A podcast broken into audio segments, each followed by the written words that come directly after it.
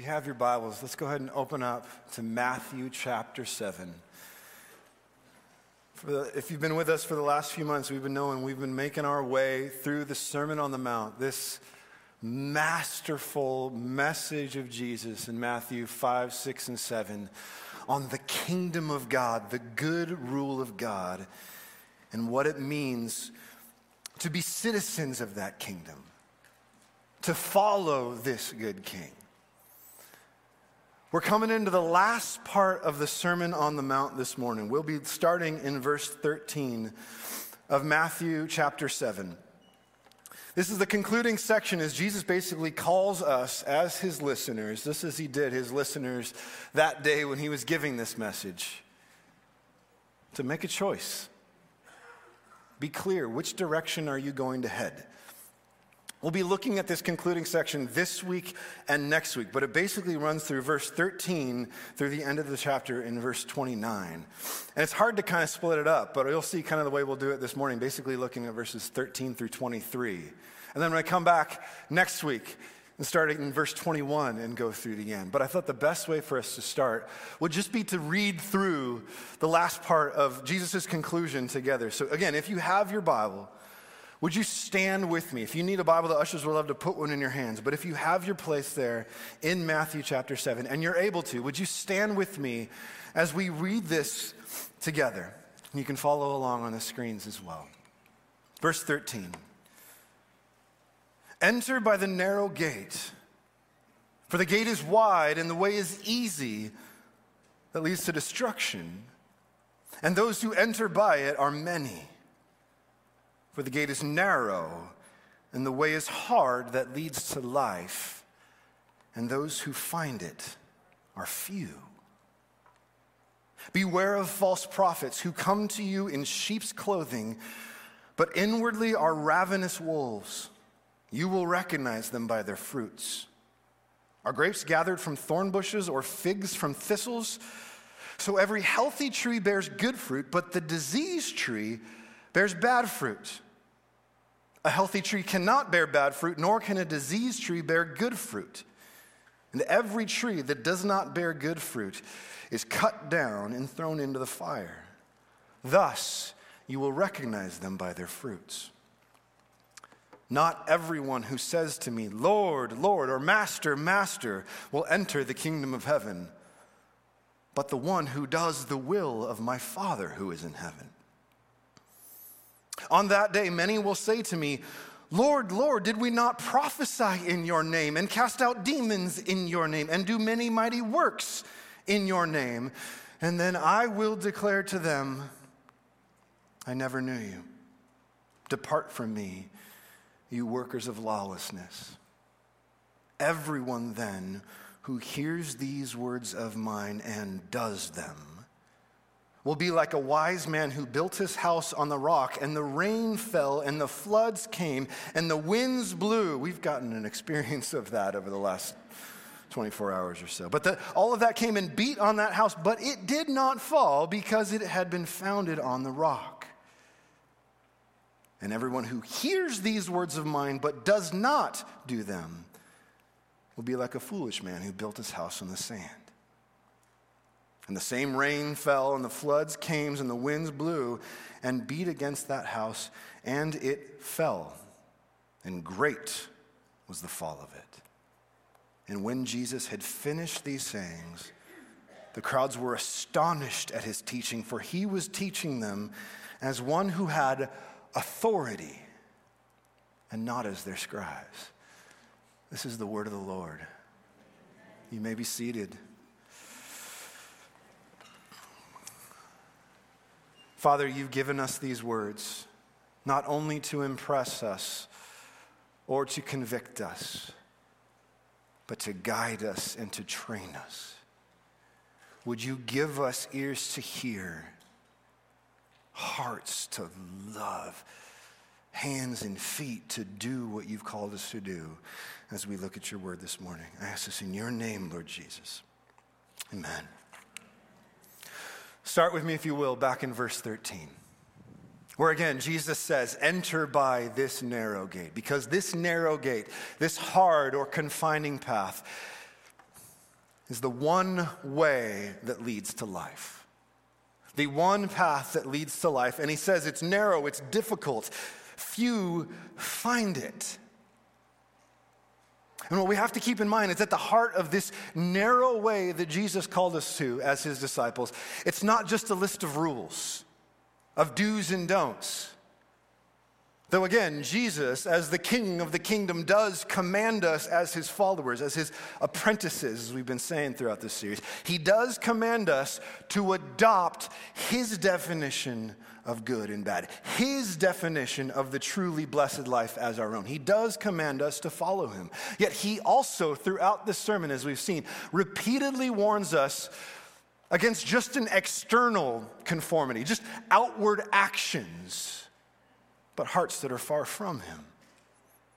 What he's arguing for throughout this sermon is that amongst his followers, these apprentices in the way of Jesus, there must be a consistency between our hearts and our actions. There must be an authenticity in our relationship with Jesus. That he knows me and I know him. And again, that, church, listen, that is the root desire of all true disciples of Jesus. I don't just want to follow what he says, I want to follow him. I want fellowship with him. As we dive into this whole section, I just thought it'd be helpful to remind you of one of these phrases that we've been continuing to reiterate here at Cornerstone. Before Christmas, we had it up on the wall. It kind of came down as we put up pictures at Christmas time. But again, remember this this definition of disciple that we, we kind of build things around in the way that we want to be disciples here at Cornerstone. We believe that a disciple of Jesus is a follower of Jesus who is first learning from Jesus. Not just learning about him, but learning from him. He's the one that we're following trusting Jesus. Not just hearing what he says, but say, okay, I trust you. I will follow the way that you said. Becoming like Jesus, true transformation. The way that Jesus puts it in Luke 6:40 is that every disciple, when he's fully trained, will be like his teacher. It's not just that we will like our teacher, we will be like him. And then lastly, a true disciple is one who helps others do the same. Disciples who make disciples. Keep that definition in your mind as we work through this concluding part of the Sermon on the Mount. So, again, verse 13. Enter by this narrow gate. It's hard. It's the word hard there is actually it talks about confined. It's like uh, uh it's one of those slot canyons that you kind of have to shimmy your way through, if you will. And I don't know about you, but as we've been going through the Sermon on the Mount over the last few months, there's been a lot of times where, as we look at the commands, the instructions of Jesus, the life that he puts before us, it's like, man, Jesus, you, you didn't give us a lot of wiggle room, did you? I mean, think about it. As he goes through a contrast, starting in chapter 5, between those who like to relax the commandments of God, make them less demanding or more permissive, more doable for hard hearted, obstinate, prideful people like us. Jesus says, That's not what I'm after. Yeah, you've heard, do not murder, but I am saying that the hatred that you harbor in your heart toward those that you disagree with, toward those that you've had conflict with, is just as bad, and you need to combat not just murder, but hate in your heart. Yeah, you heard, don't commit adultery, but I say to you, the lust within your heart, the lust in your eyes as you gaze at others, is just as big of a problem. Yeah, you've heard love your friends, but I say to you, love your enemies. Pray for those who persecute you. Bless those who hurt you, because that's what your Father in heaven does. We saw in the beginning of chapter 7, it's not just don't judge so you won't be judged. Acknowledge God as the judge of all of us and deal seriously with the sin in your own life so that you can help your brother and sister, right? This is a hard path that Jesus has set for us. And I think at this point, again, here in verses 13 through 14, Jesus is acknowledging what he knows is the thought in his hearers' minds. I know that this is a narrow gate, a difficult, confined path. But he also makes it really clear, again, in this first teaching section in the Gospel of Matthew, to follow Jesus is not to be on a choose your own adventure style journey. Which way do you want to go? No, he says, This is the way to go, right? He is not calling us to fit him into whatever free space we might have in our schedules and our plans. He is calling for a complete retooling of our schedules, a complete retooling of our priorities. He says, You can only serve one master, so make God the one master you serve. You cannot live in two kingdoms at once, so seek God's kingdom and his righteousness first. As we were just singing, Your will be done, not mine. This is the path that Jesus calls us to, and he makes it so clear in these verses that you and I must choose. You can't have it both ways. And yet again, what he's saying here is think carefully about the choice you make. Don't just choose the path that seems most appealing to you, most comfortable for you, most popular, that which will earn you praise from others. He says, choose the path that your life will take with the end in mind, with the destination in mind. Where is that path heading? Again, because the wide gate, the broad, easy, popular way, the one where you can bring as much luggage as you want on it, it leads to destruction. And in contrast, this narrow gate, this hard, confined, even lonely, because few find it path, the one where you really do have to leave most things behind as he'll say later in chapter 16, the one that requires us to deny ourselves and take up our cross and follow him. The one that none of us would naturally choose because of the discomfort that it brings with it. This is the one path that leads to life. So Jesus says to us, do not be short sighted. Don't just think about today. Think about the road you're on, and even more, think about where that road is headed. Jesus says again, very clearly here, ultimately, no matter how many different paths, philosophies, religions there may be, there are really only two paths a wide one that leads to destruction, and his narrow one that leads to life. And there is no multiple choice option, there is no third option. There is no dabble in both option. We must choose. This is narrow. And again, I'm starting here because sometimes this is one of the things that we most don't want to linger on. The narrowness of this, the confinedness of this. It's not a popular notion, right? Why is the way of Jesus so narrow? Why dare we even say so exclusive? Sometimes the thought in our minds can be, or, or, or the thing that perhaps is in, in the thought in the world is that Christians believe this because we want to be right. Because we want to think that we have the exclusive market cornered on truth. That we think that we're better than others. Is that what we believe? Like, I honestly think in your life right now, when you read headlines, when you hear about things that are going on in the world, oh my gosh, those people, those people out there in the world. Ugh. If that is what is on our heart, we need to repent. As Christians, we do not believe that Jesus' way is the one way that leads to life because we want to be right or because we think that we're better than others. But hear me we do believe that Jesus is better. Not just than those out there, He is better than all of us. He is the one. He is God who became man to rescue us from our evil, not to endorse how good we were. He is the one who came not to provide another among many paths that lead to life, but to provide the one and only path out of destruction. Not only that, if you think about this, why is this so narrow? Why is there only one way? Well, again, as Christians, we don't want to only focus on Jesus, we want to focus on the entirety of God's word. And if you go back to the very beginning, to that moment when humanity first rebelled against God, and God gave that first promise that our rebellion and the destruction and death that came with it wouldn't be final, He told us to look for one way for one person. Look at this, Genesis 3:15. This is after Adam and Eve have eaten the fruit of the tree. And God now explains to them the consequences of their rebellion against him. And he doesn't start with Adam and he doesn't start with Eve. He first starts by talking to that serpent, that deceiver. And he says this He says, I will put enmity, fighting, war, conflict between you and the woman, and between your offspring and her offspring, singular, not just all of the people that would come from her, which is all of us.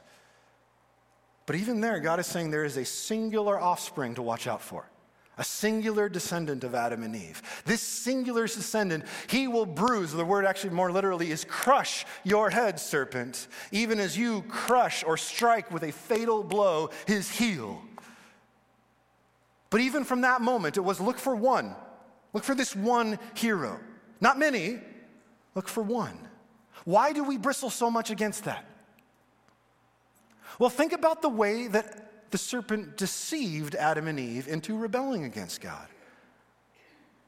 Was it not with the lie that they could define good and evil for themselves?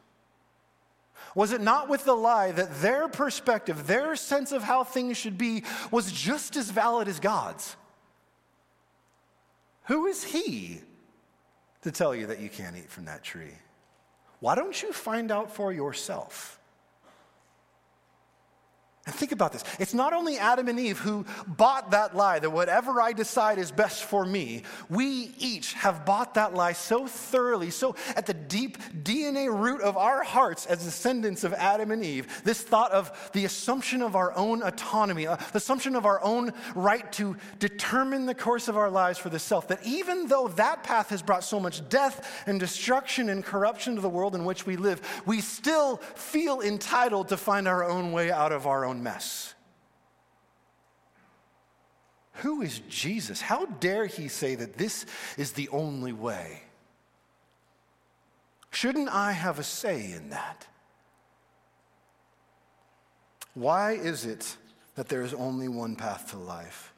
And why is it that Jesus is the one who gets to find it or to define it? It's because there is only one Jesus. There is only one person like him, only one sinless Son of God, only one God in human flesh, one God man. Only one perfect sacrifice for sin, only one snake crusher like we see promised here in Genesis 3:15. Only one who, having died, rose again, never to die again, eternally resurrected man. Only one, that's Jesus. Only one to be perma- eternally resurrected from the dead so far. So far. I love that song that we were singing. Jesus is our living hope because the grave has no claim on him. It has no claim on those of us who trust in him. The way that Paul puts it in Colossians 1, he calls Jesus the firstborn from the dead.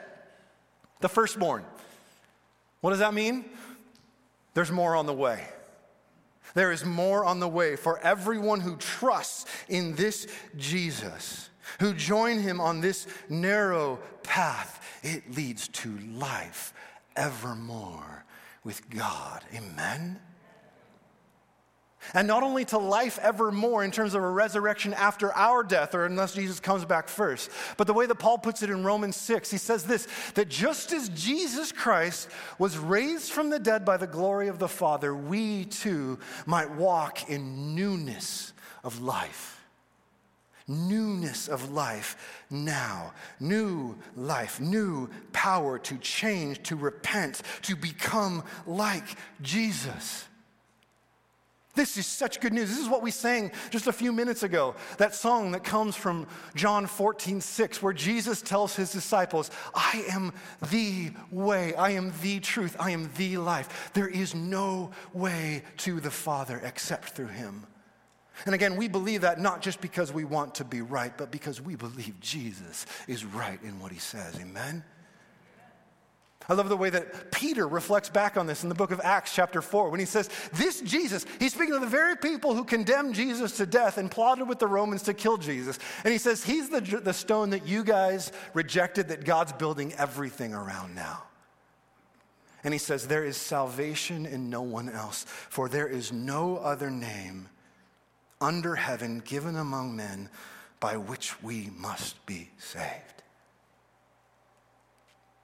The path of Jesus, the narrow gate that is Jesus himself this is the one path that leads to life. And it is only by faith in Jesus. And not just faith in Jesus, but a faith in Jesus that follows Jesus on this path that he lays out for us in the Sermon on the Mount. It is the only way to life. So hear me. If you're here this morning and you have not yet committed to trust this Jesus, you have not yet committed to follow this Jesus, today is the day to believe. Today is the day to begin this faith that follows Jesus. He is the only way to life. Amen. And watch out for anyone who would tell you otherwise. Watch out for anyone who would tell you that there is more than one way to life than the way that Jesus defines here. Watch out in the same way for anyone who would tell you that the way of Jesus is ultimately about something other than life with God forevermore. You see, it's no coincidence that right after defining, saying there's this one path, Jesus turns in verse 15 and he says this Beware of false prophets. They come into among you in sheep's clothing, but inwardly, they are ravenous wolves. They look like you on the outside, but on the inside, they have one goal to devour you to feed themselves. Watch out for them. This isn't just a difference of opinion, the stakes are high. What is this whole idea about false prophets about? Let's take a few minutes to talk about this. Well, first, before we talk about what a false prophet is, we need to talk about what a prophet is. And throughout Scripture, we see that the role of a prophet is like a spokesman, not just a future teller, but someone who communicates on God's behalf. A spokesman speaks to people on God's behalf. And so then, a false prophet is someone who speaks falsely on God's behalf. They tell lies claiming that they are truths from God. And Jesus says, Beware. False prophets are a really big deal. He'll talk about them more in chapter 24. It'll probably be a year or so until we get to that, but we will see more about that in the book of Matthew. Not only that, if you're familiar with the New Testament, you know just about every New Testament later talks about the, the, the threat of false prophets, the dangers that they pose to God's people. So, why is it that people who teach other than what Jesus said are such a problem? Because there is only one way that leads to life. And already Jesus says there are few that find it. And the danger of false prophets is that they make it even harder to find. They make it even harder to find and follow the true path of Jesus. Now, again, there's so much.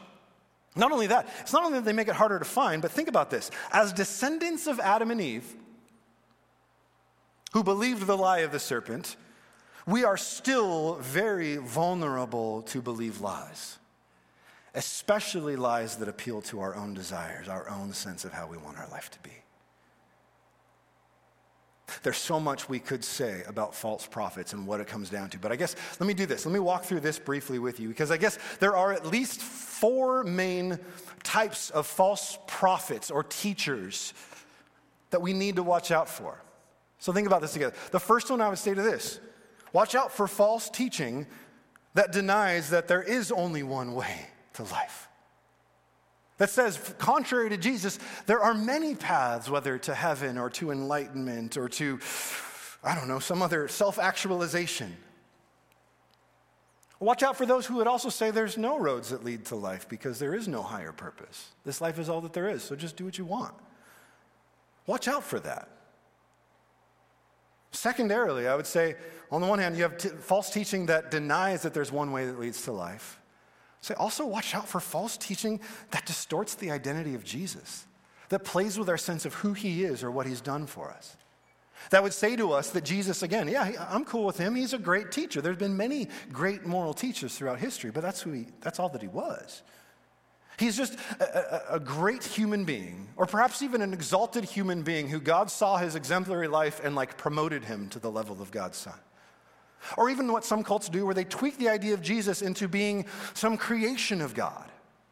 Not eternal Son of God, but one who was made by God, almost like an uh, angelic spirit being or something like that. And so, therefore, inherently less than God.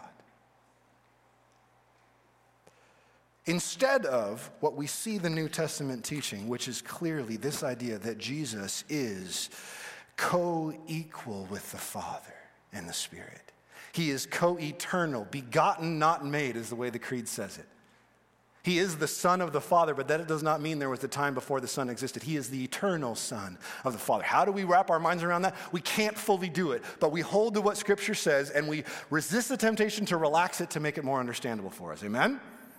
He is co equal, He is co eternal, He is of the same substance and essence with the Father and the Spirit. We truly do serve and worship one God, eternally existent in three persons Father, Son, and Holy Spirit, the blessed Trinity. Amen? Because if you tweak that, if you make Jesus anything less than that, he is now immediately an insufficient Savior, not enough to save us from the predicament that we're in. And our faith in him is pointless. So watch out for anyone, even if everything they else say, say sounds good, the music they write is really good, that tweaks who Jesus is. Third, false prophecy also loves to make the way of Jesus about something other than God's kingdom, about something other than the good rule of God to redeem all creation. Typically, false prophets along this way, they take the way of Jesus and they repurpose it towards some lesser goal. This is the way to wealth and health and prosperity. This is the way to gain supernatural power, like some form of magic over spirits or people. Perhaps even insid- more insidious to us, the way of Jesus is the way to political power. It's the way to get things back right in this country. Make it about building this kingdom here. This is not about building our version of some kingdom here.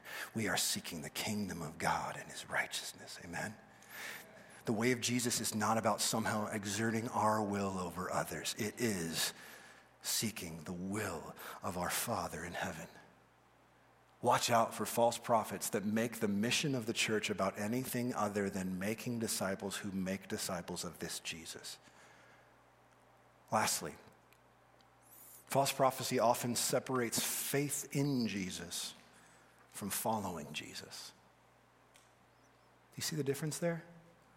Separates this idea of believing in Jesus from following what he said. And these ones can be really tricky because false prophets like this often will teach very good, orthodox, biblical things about who Jesus is, but there's a gap somewhere when it comes to conduct, how we live in response. On the one hand, you can have false prophets in this way who reduce the gospel to some sort of what we often call easy believism. Just trust in Jesus. Just pray this prayer this one time, and that's all you need to do. No other changes, no or reorientation is needed in your life. Even if you don't do anything else, if you prayed that prayer one time, you're good.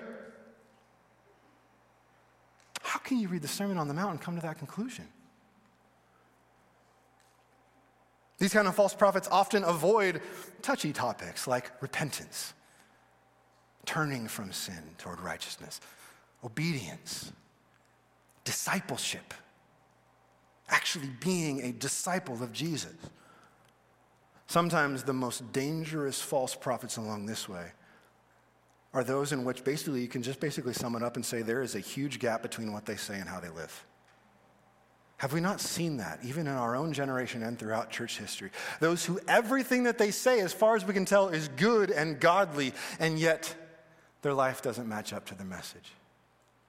They are those hypocrites that Jesus has been warning us about and warning us not to be throughout this sermon. Sometimes that hypocrisy, sadly, is not exposed until much later. Sometimes they're able to keep up the facade even until they die, and then afterward, it all comes out the abuse of power, the abuse of women, the abuse of money. Oh my gosh, they were wearing that sheep clothing so well we couldn't tell the difference.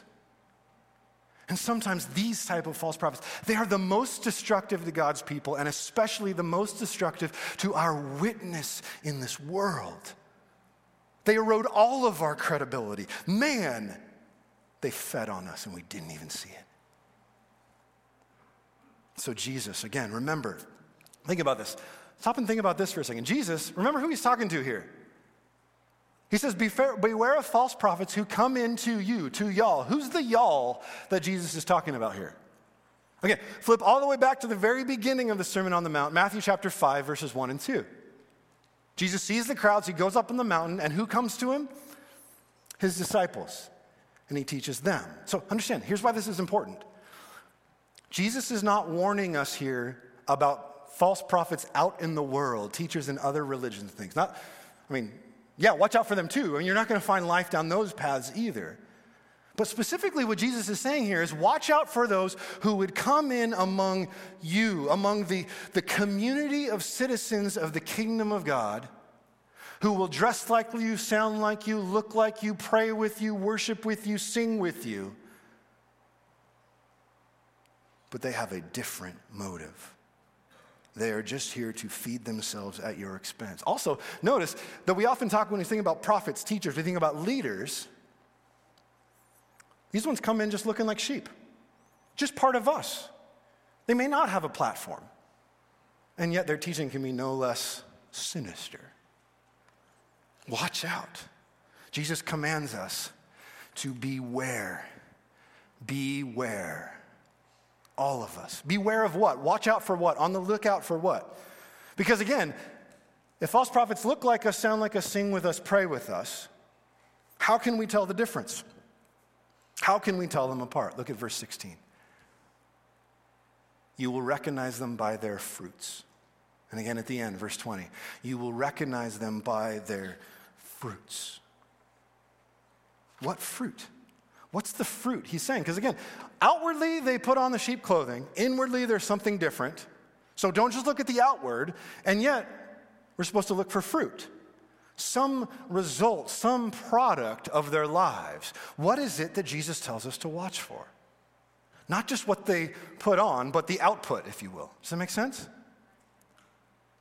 Think about it like this the fruit that Jesus is talking about here is not just someone's actions not just what they do or what they say, and also not just the results of their actions, the effect that it has, the impact, the, the number of people that they gather to themselves, or even the effect that it has on us personally, the way that our emotions were stirred by what they said or the songs that they played.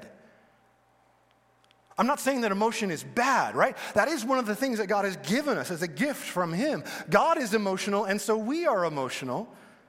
And we want to have our emotions, our affections stirred by truth from God's word. We want it stirred by the truth of who God is and what he's done for us. But again, stop and think about this for a second, especially in our day and age. We've gotten pretty good at manipulating emotions, haven't we? I don't know about you, I just remember a few years ago, my family and I, we were able to have Disney passes one year. And there's something about those big, huge performances that they do at Disneyland. You watch The World of Color or Fantasmic or something like that, and I find myself getting those same chills that sometimes I get in church, right? We get really good through the lights and the flash and the production and the swelling of music to manipulate those same kind of emotional responses, which means we need to look for something more than just how something makes us feel how we respond to it.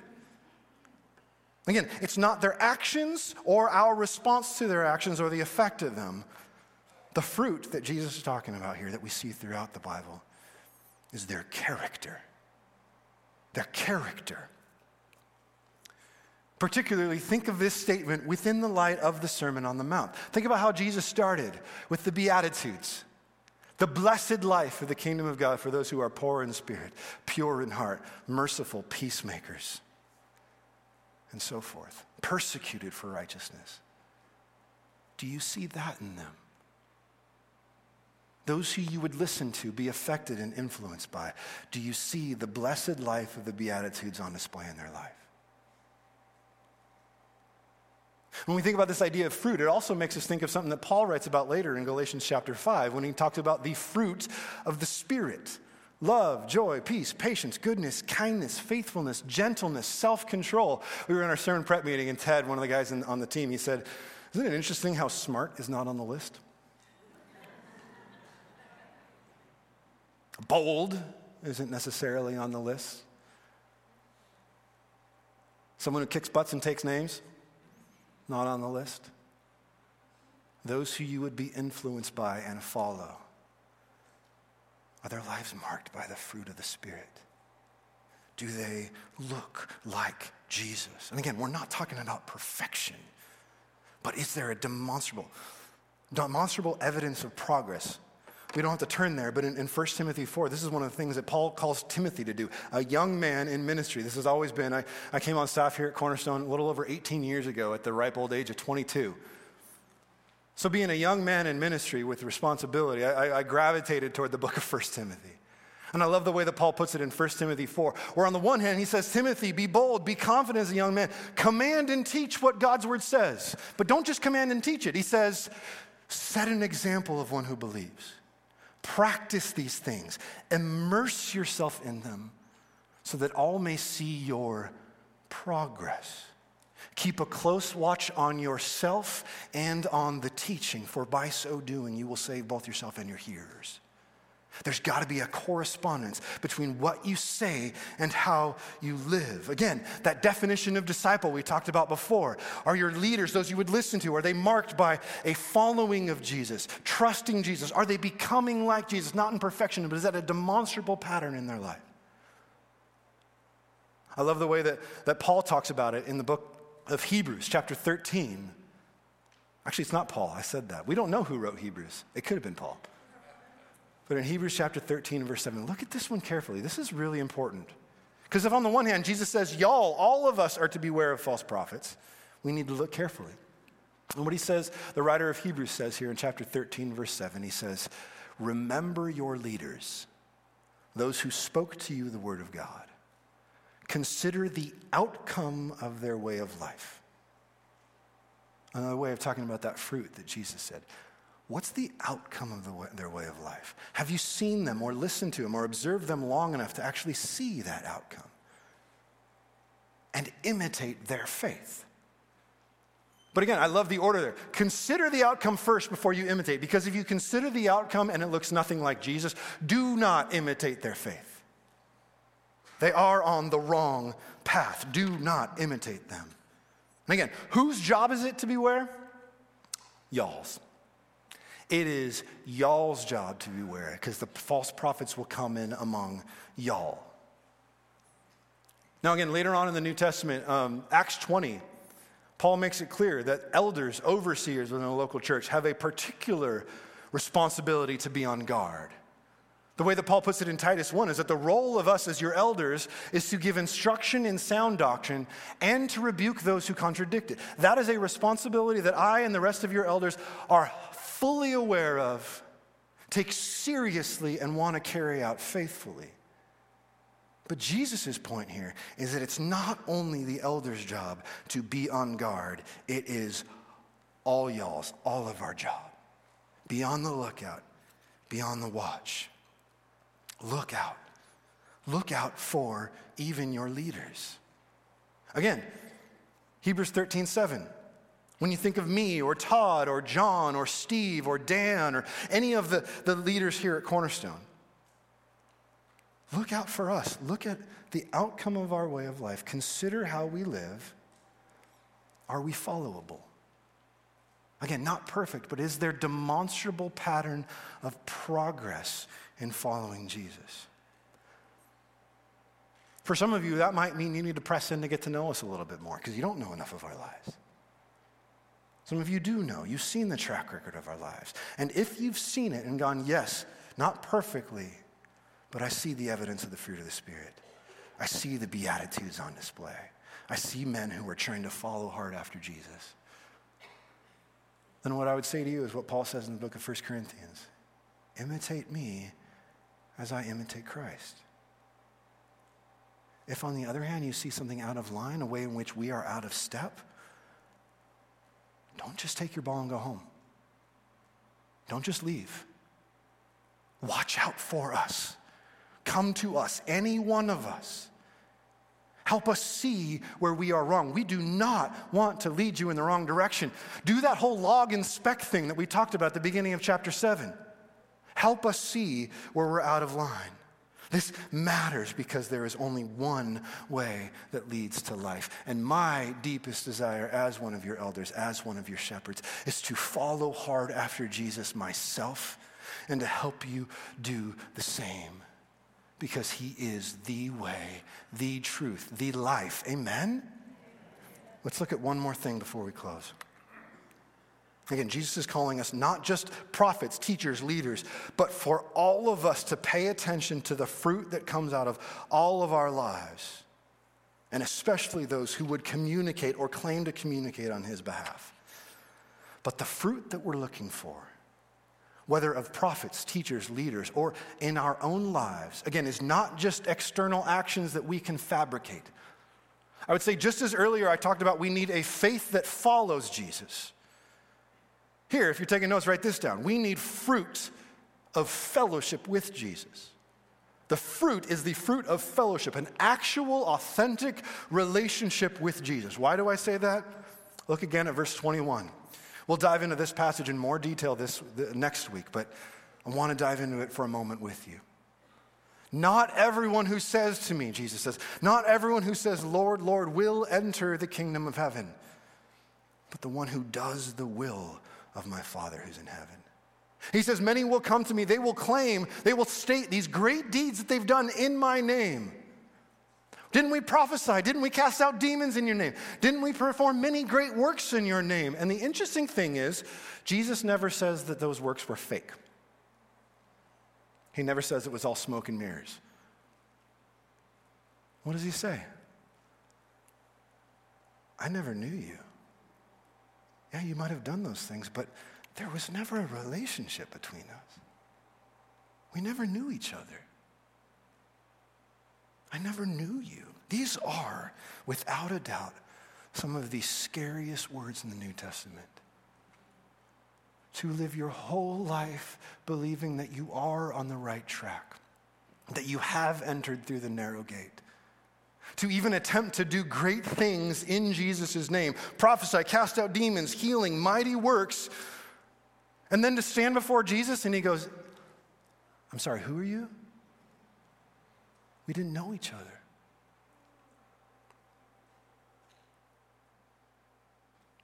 And again, the idea is not that he doesn't know about, because in elsewhere we see Jesus knows every, God knows every, the amount of every hair on our head, right? He knows about. But this idea of knowing throughout the Bible is this it's true relational knowing, fellowship, partnership. We didn't know each other in that way. I might have known a lot about you. You might have known a lot about me, but we did not know each other. I guess in many ways you could say Judas is the most classic example of this. When we finish up the Sermon on the Mount, we'll move over to chapters 8, 9, and 10, where we will see Jesus do many mighty works, casting out demons and so forth. And then in chapter 10, he sends out the 12 apostles to do those same works. Guess who one of those guys was? Judas. He was sent out by Jesus to cast out demons, to do great mighty works, and he did them and came back. And it seems, again, as we read through the Gospels, none of the other apostles ever even doubted the authenticity of Judas. Even when Ju- Jesus looks at him at the Last Supper and says, You're the one that's going to go betray me, go do what you need to do quickly. Somehow that misses, goes right over the guys' heads, and they go, Oh, he must need to go get some more food for dinner. We can miss it. We can miss it in our own lives. Do not be deceived. Jesus, it says in John, knew from the beginning the one who would betray him. Yeah, you were with me, but we never knew each other. Never authentic fellowship. Not only could we do great things for Jesus and miss the point, but again, look at the first part, what he says. Not everyone who just says to me, Lord, Lord. Jesus, on the one hand, is warning against those who want to do big things for Jesus but miss him in the process. And on the other hand, he is guarding against those who will say things about Jesus with no further follow through in their own lives. Lord, Lord, and stop there. Jesus is my Lord. and that's it. In, in the same context of these same comments in the book of Luke, chapter 6, Jesus will say, Why do you call me Lord, Lord, and not do the things that I tell you?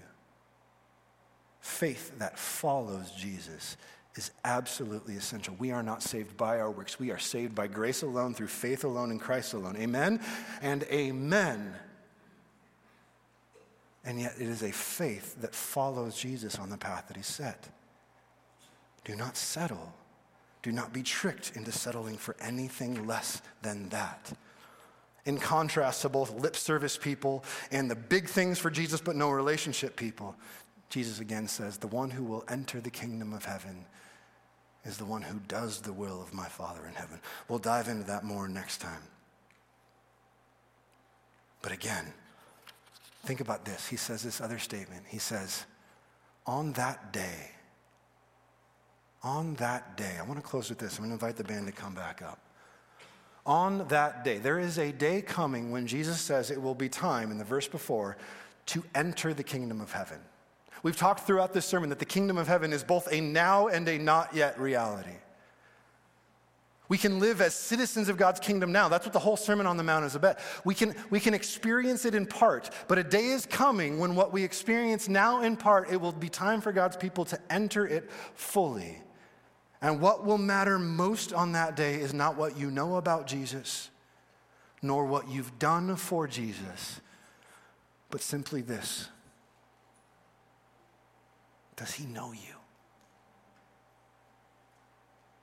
Does he know you? Are you known by him? Are you confident that on that day, when you stand before Jesus face to face, when your eyes meet, that there will be that instant look of recognition? You know what that's like, right? To be in a big room and scan it and then see someone you know and the, oh yeah. Are you confident that that is what you will experience from Jesus? I know you. We know each other or on that day, will you find out that your version of Christianity was just a collection of good moral teachings? That your version of Christianity was really just this part and parcel of this whole God and country, faith and family thing? Some version of American culture that was actually where your true allegiance lay? Will you find on that day that your version of following Jesus was just this constant pursuit of bigger and better spiritual and emotional experiences rather than a faithful obedience to Jesus. The things that he calls us to do in the Sermon on the Mount are rarely flashy or impressive. But he says, This is the life that gets my Father's attention. This is the life of one who knows me. Well, you find that you basically follow Jesus by trying to pick and choose the aspects of his teaching that fit with the way you already viewed life and rejected the other parts. Do you hope that when you stand before Jesus one day, there will be the opportunity to remind him of what you've done? Jesus, I prepared this resume where I can show you all of my accomplishments, all of the things that I did. I want to make sure that you didn't miss your attention because the, re- the reality is my attention really wasn't on you when I did these things anyway. So I just want to make sure that you're at least aware of it before you make your decision or will you have confidence that there will be that look of recognition in his eye? This is why we sang that song at the beginning. I love that right before I got up here. I will not boast in anything no gifts, no power, no wisdom. But I will boast in Jesus, his death and resurrection. That's what I'm counting on. He's what I'm after. We're about to sing a song now some of them are up. I'm not sure. There they are, right there. In which we will say this that we approach the throne of glory with nothing in our hands to bring, not claiming what we've done, but simply this there is a promise of acceptance by a good and gracious King for those who come to Jesus and follow him on that path before we sing that, man, if you need prayer, if right now you're not sure that there will be that look of recognition in your Savior's eye, we would love to talk with you, pray with you. We've got folks up here at the prayer room that would love to pray with you. But otherwise, would you stand and let us sing this song, believing fully at the end of the day, what matters most is to be known by Jesus, to know him, and to make him known. Amen?